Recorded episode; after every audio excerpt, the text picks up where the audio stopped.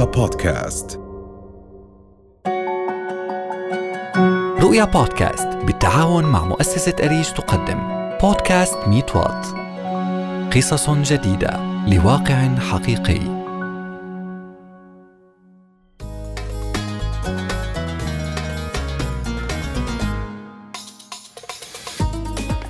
حددت جامعة الدول العربية مفهوم التراث بأنه كل ما شيده الإنسان من مدن وقرى وأحياء ومبان وحدائق ذات قيمة أثرية أو معمارية أو عمرانية. ينطبق هذا التعريف على مدينة السلط التاريخية التي انضمت إلى قائمة التراث العالمي بهندستها المعمارية الرائعة من الحجر الرملي الأصفر والأزقة الضيقة والممرات المتدرجة التي تمثل مشهداً فريداً من نوعه يدعو الزائر لاستكشافه سيراً على الأقدام. إلا أن هذه اللوحة المعمارية الرائعة التي شارك في رسمها وتكوينها مزيج من الحضارات تشوهها بعض البيوت القديمة التي هجرها أصحابها لأسباب عديدة، فتحولت إلى مستودعات ومكبات للنفايات.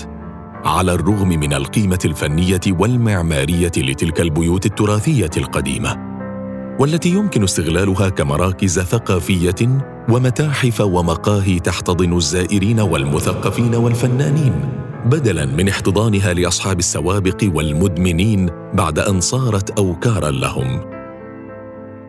اليوم احنا قاعدين بنواجه مشكلة في البيوت التراثية إنه قيمتها هي قيمة معنوية أكثر منها قيمة مادية. هاي البيوت بيكون ملاك البيوت فيها لهم قصص صغيرة وأكثر من مالك، فما بتلاقي مالك واحد هو مهتم بالبيت. منشوف إنه من أهل المنطقة عم بيحاولوا يشتكوا للبلدية إنها هاي تحولت لمكرها صحية. جهود البلدية تشكر، لكن للأسف الشديد حتى لو قامت البلدية بتنظيف هاي البيوت من المكاره الصحية تكتفي بتنظيف وإغلاق المبنى. فما هي الأسباب التي أدت إلى هجر تلك البيوت؟ وهل يوجد قانون ينظم الاستفادة من البيوت التراثية القديمة بصورة تخدم المجتمع؟ وما هو دور المجتمع المدني للحفاظ على بيوت السلط التراثية؟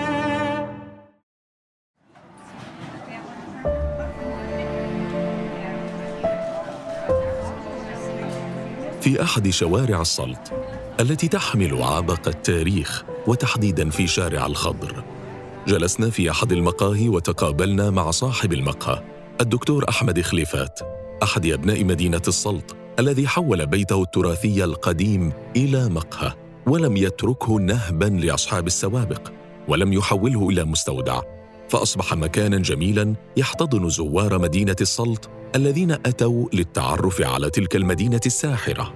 وحكى لنا عن واقع المدينة الحالي وعن أسباب هجر تلك البيوت التراثية ودور البلديات في الحفاظ عليها.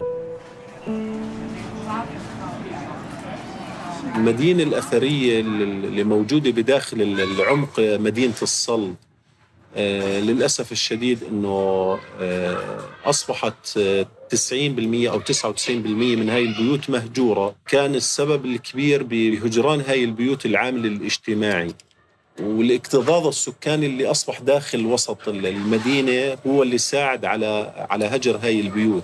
لو نرجع لتوثيق المنازل وتوثيق تاريخ البنى فيها وتوثيق الهندسة العمرانية الموجودة، نكتشف أنه في عدة عصور دخلت على على هذا البنى، فهي مش مقرونة بتاريخ العثمانيين أو الأمويين، ففي عدة عصور تداخلت على هذا البنى.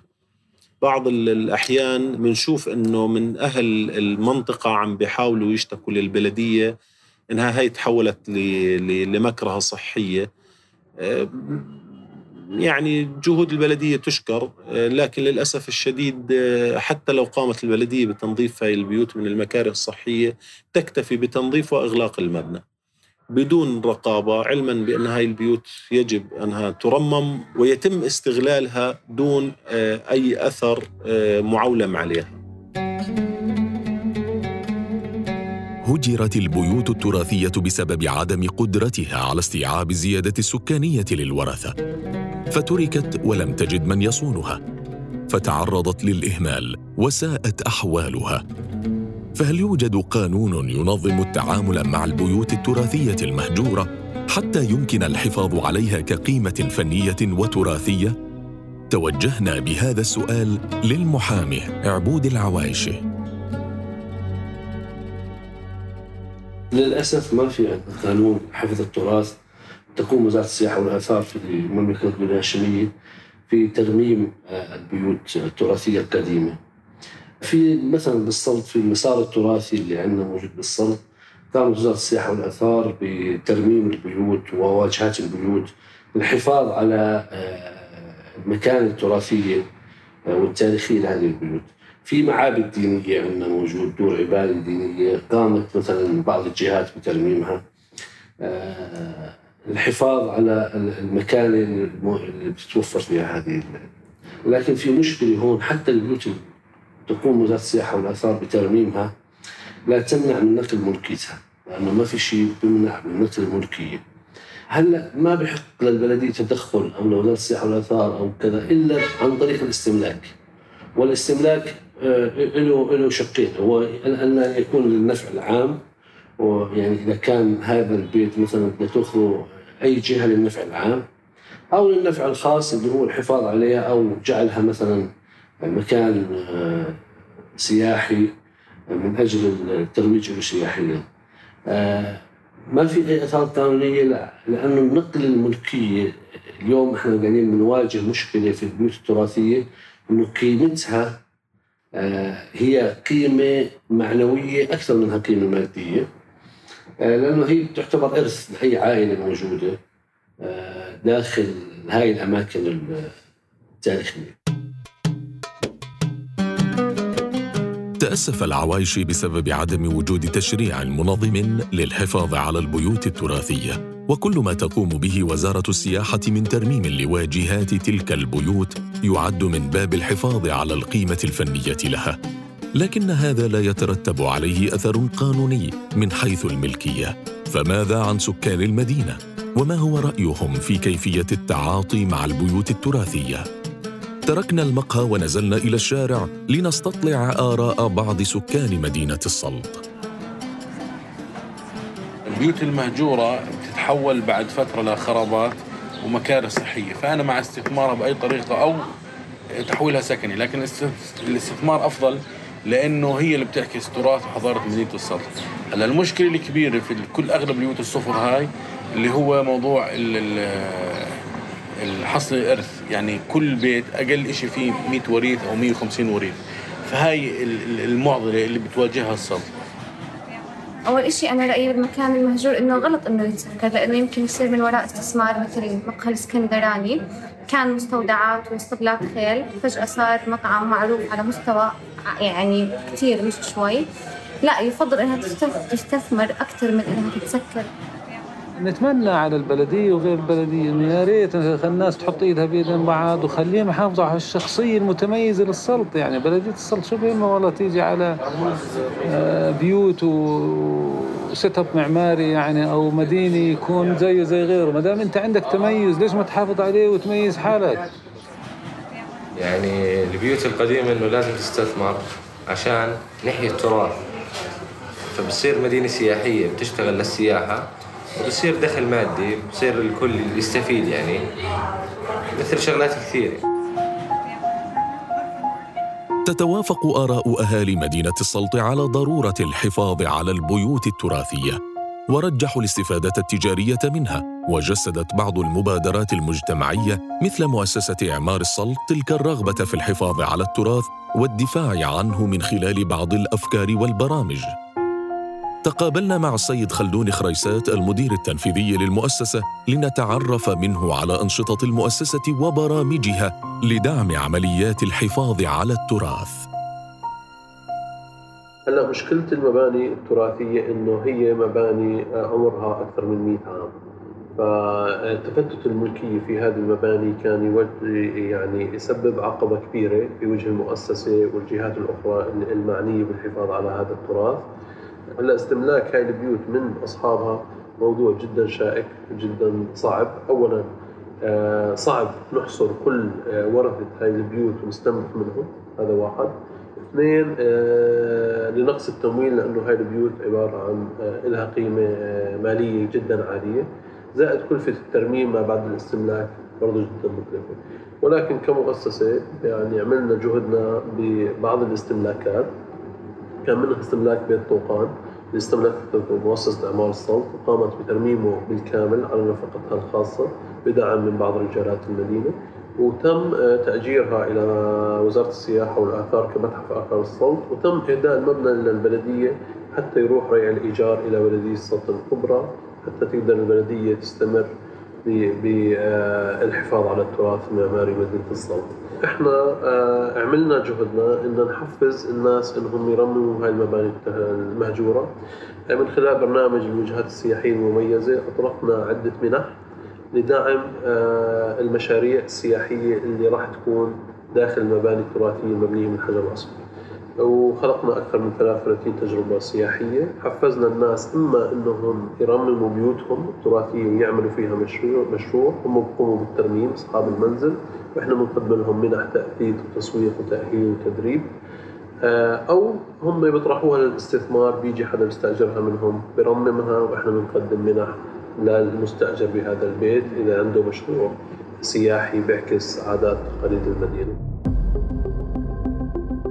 قامت الجمعية بجهود كبيرة مثل استملاك بعض البيوت وتحفيز أصحاب البعض الآخر للاستفادة من بيوتهم أو طرحها للاستثمار وتقديم منح للترميم. لكن ما هو الجهد الحكومي الممثل في الإدارة المحلية لمدينة السلط للحفاظ على تلك القيمة المعمارية التراثية الكبيرة؟ وجهنا هذا السؤال للسيد خالد الخشمان الرئيس السابق لبلدية السلط. احنا اخذنا قرار ببلديه السلط الكبرى، وطبعا واخذ المجال القانوني بالحفاظ عليه من حيث انه يمنع هدم اي بيت قديم مهما كان تحت اي ظرف. اثنين، الترميم مسموح ضمن اطر تحددها البلديه واليات تحددها البلديه، ويجب عن اخذ الموافقه ورخصه ترميم من البلديه. ثلاثه، وضعنا مانيوال خاص يتحدث عن اليات الترميم ومواد الترميم. أربعة، حاولنا أن نعمل دراسات كاملة بالتعاون مع اليو اس ايد لمعرفة المواد المستخدمة في البناء بال ألف وثمانمئة وثلاثين وأربعين وخمسين حتى بنهاية القرن نهاية القرن التاسع عشر. لم تكن الإسمنت موجود في ذلك الوقت في الأردن على الأقل، وبالتالي صارت عندنا معلومات متكاملة، وأصبح المواطن ملزم أن لا يحدث أي تغيير على المبنى إلا بموافقة البلدية.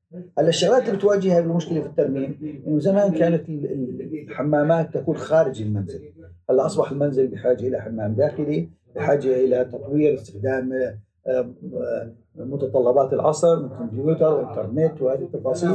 فهذا كله بصير تنسيقه وترتيبه من خلال البلديه وبمراقبه من البلديه. بدنا قانون وتشريع يجبر صاحب البيت انه رمي باله على بيته. في حال عدم قدرتك هناك توضع آليات لحل هذه المشكلة، سواء احنا استملكنا أكثر من بيت كبلدية، لكن لا نستطيع أن نستملك كل البيوت مئة وسبعة وخمسين مبنى أو حتى مئة مبنى أو مئتين مبنى وتبارك. فلا بد من وجود آليات لهذه المعالجة. ثلاثة، لا بد من تحديد آلية استخدام البيوت هذه الموجودة والترميم بناء على أساسها. هلا احنا في عندنا خطة وضعناها لترميم أول اثنين وعشرين مبنى الأهم في المدينة. هلا هذا بده يتطلب يعني ملاءة مالية، البلدية تستطيع أن تقوم بجزء منه لكن لا تستطيع أن تقوم بكله. تتلخص الإجراءات التي قامت بها بلدية السلط للحفاظ على البيوت التراثية في إصدار تعليمات منظمة لعلاقة المالك بالبيت وتنظيم عمليات الترميم ووضع خطة لترميم البيوت الرئيسية. لكن كل هذا يعوزه توفر الميزانية اللازمة للتنفيذ حتى يمكن الحفاظ على هذه البيوت التي نسجت في زواياها قصص وحكايات تجسد مراحل مهمة من حياة البلاد السياسية والاجتماعية والاقتصادية، مما يحتم ضرورة أن تتمتع هذه البيوت التراثية بالحماية القانونية التي تراعي حقوق أصحابها وتحافظ على تلك القيمة التراثية الكبيرة التي يمكن الاستفادة منها بصورة تدر عائداً كبيراً على السكان، لا سيما مع صدور قرار لجنة التراث العالمي التابعة لمنظمة الأمم المتحدة للتربية والثقافة والعلوم يونسكو بإدراجها مدينة للتسامح والضيافة الحضارية على قائمة التراث العالمي. رؤيا بودكاست.